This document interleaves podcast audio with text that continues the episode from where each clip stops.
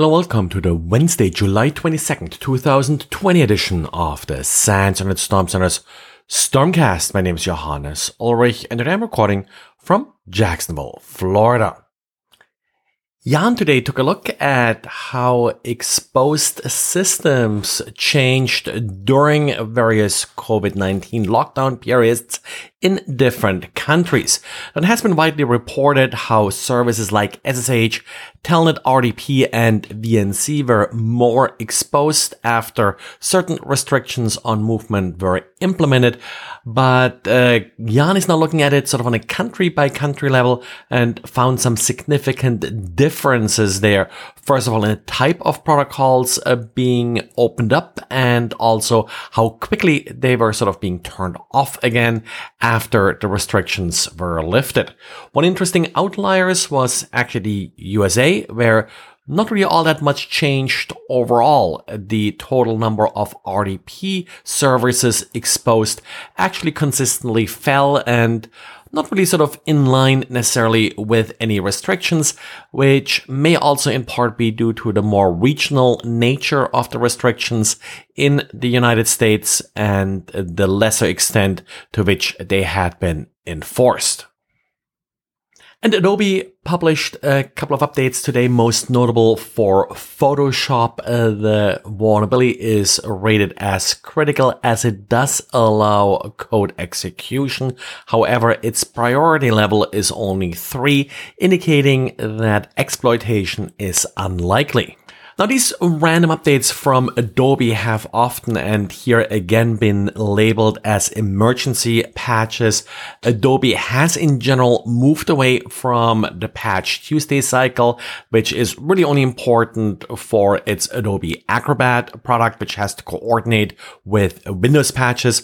So uh, these patches for products like Photoshop and also Adobe Bridge uh, today are not necessarily being released out of any kind of urgency and should also be treated just like any other normal patch.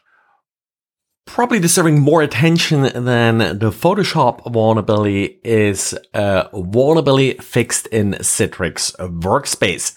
And it looks like this vulnerability may not be terribly difficult to exploit. All it needs is a crafted message over a named pipe and the spoofing of a client process ID.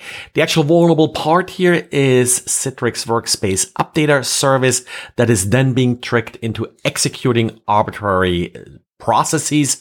And well, this happens using the system account. So leading to a complete uh, compromise of the system. Now, if you are implementing SMB signing, then the attack is a bit more difficult because now the attacker needs to have valid credentials. Without SMB signing, then they could launch the attack through NTLM credential relaying. The CVE for this particular vulnerability is 2020-8207. A patch is available from Citrix.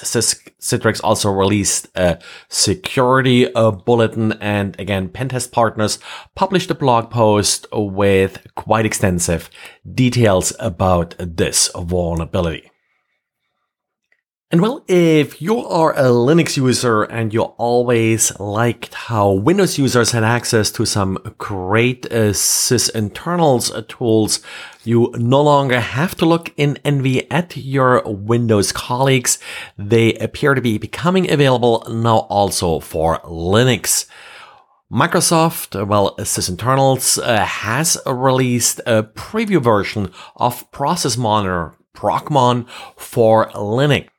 Now it has a Curses interface, so it runs in a text terminal, but uh, seems to be quite capable. And uh, yes, you know, just like Procmon in Windows, you can use it to trace all of your syscalls. Well, that's it for today. So thanks again for listening and talk to you again tomorrow. Bye.